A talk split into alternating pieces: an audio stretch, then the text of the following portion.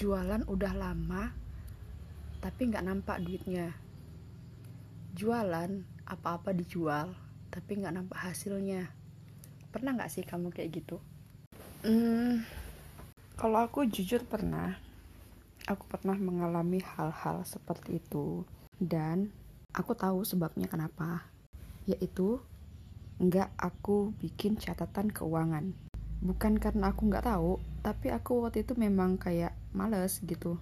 Jadi nggak aku bikin. Padahal aku beberapa kali usaha itu aku bikin. Jadi kan aku juga usaha itu ada beberapa ya.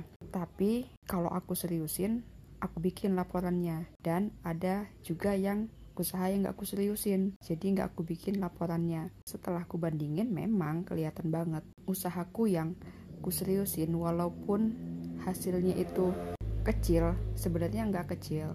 Tapi karena aku tulis laporan-laporannya hasilnya kelihatan. Sementara usahaku yang satunya yang gak aku tulis padahal keuntungannya sebenarnya lebih besar daripada usahaku yang sebelumnya. Tapi karena gak aku tulis aku malah buntung gitu loh. Aku nggak dapat keuntungan tapi malah aku kayak sering menanggulangi orderan orang kayak gitu sering nggak balik modal jadi kayak terlilit hutang. Gara-gara aku cuek di sini penting banget kita dalam usaha itu membuat catatan keuangan minimal pemasukan pengeluaran. Intinya dengan pencatatan keuangan itu kamu bisa menganalisis pemasukan dan pengeluaran yang bisa untuk acuan bulan selanjutnya. Manfaat lainnya adalah kamu mengontrol pengeluaran jadi, uang yang kamu punya hari itu gak kamu pakai semua untuk apa-apa yang kamu mau beli. Dan kamu melakukan pembelanjaan secara bertahap. Kamu lebih ngontrol hari ini untuk beli bahan yang paling penting, besok bahan yang lain, besok bahan yang lain. Kamu nunggu pemasukan hari besok, hari besok, hari besok gitu. Jadi secara umum perharinya kamu nggak minus gitu walaupun secara saldo kamu nggak minus secara uh, hitungan bulanan kamu nggak minus tapi dalam hitungan harian kamu minus. Nah itu pasti kamu hindarin kalau kamu bikin catatan keuangan. Kayak gitu. Setelah kamu bikin catatan keuangan alangkah lebih baiknya kamu manfaatin gadget kamu untuk bikin catatan keuangan. Kalau aku pakai aplikasi.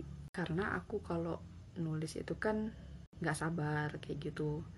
Dan yang keduanya kalau pakai buku itu cuman bisa nulis pemasukan pengeluaran untuk beli bahan pokok itu habis berapa. Dan kita nganalisis semuanya sendiri mikir sendiri.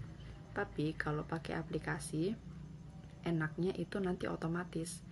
Cuma kita bikin pemasukan pengeluaran dan kita buat kategorinya nanti ada analisis harian, ada analisis bulanan per kategori.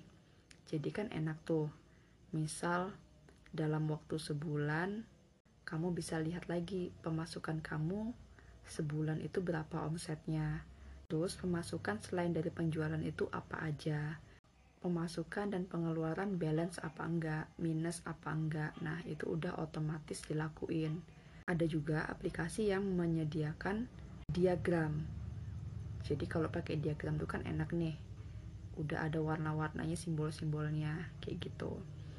Jadi manfaatinlah gadget kamu untuk menghitung keuanganmu. Lakukan hal ini seolah-olah kamu adalah bisnis yang akan berkembang menjadi skala besar. Walaupun sekarang baru bisnis rumahan bahkan sangat kecil tapi ketika kamu lakukan pembukuan dengan menggunakan aplikasi, kamu bisa sangat terbantu untuk berkembang lebih pesat gitu. So, mulai sekarang bikinlah catatan keuangan bisnismu biar kamu jadi juragan yang cepat kaya.